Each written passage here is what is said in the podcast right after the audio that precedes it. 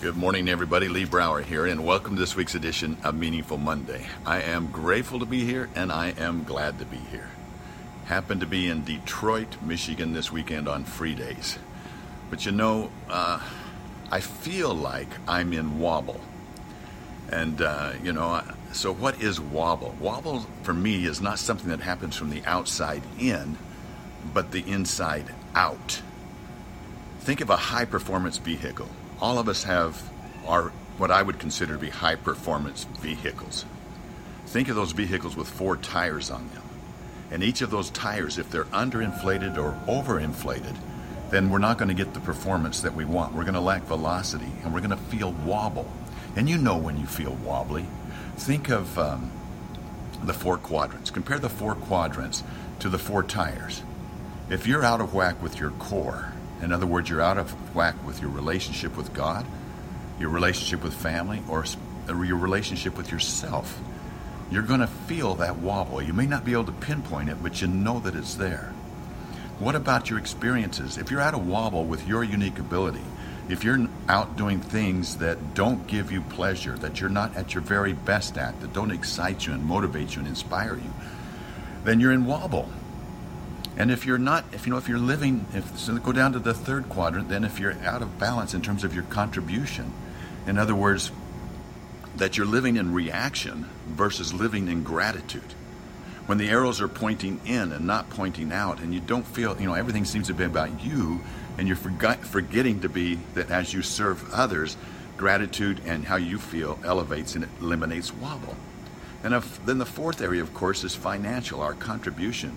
Am I defining myself by my money, my lack of money? Or am I defining myself by too much money? Or what I do with my money? Am I defining myself by my money? And if I am, I'm in wobble. So as you look at those, what, are, what is the great wobble eliminator? So how do I attack this? So I feel like I'm a little bit in wobble right now. For me, the best way to attack it is what I call PMED.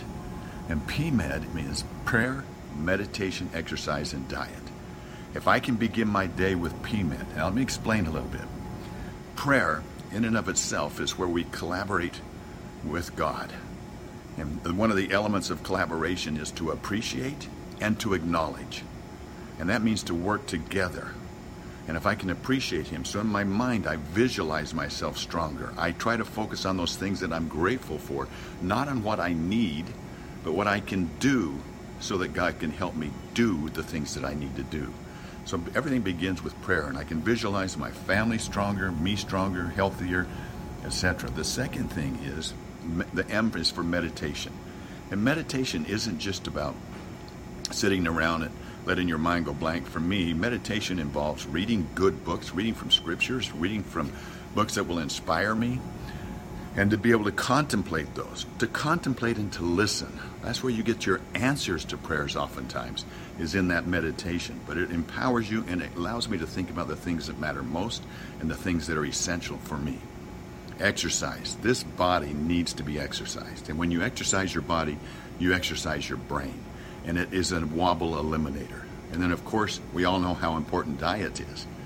So I put diet last because I know that if I do prayer, meditation, exercise, I usually eat better. If I do exercise first, that doesn't necessarily mean I'm going to do the other three. So I call it PMED. And if I can start my day with prayer, meditation, exercise, and diet, then I have a phenomenal day. So my empowering question for this week is what can I do to ensure that I'll begin each day with PMED, prayer, meditation, and exercise and diet? PMED, the Great Wobble Eliminator. Have a wonderful week. I look forward to talking to you next week. Bye bye.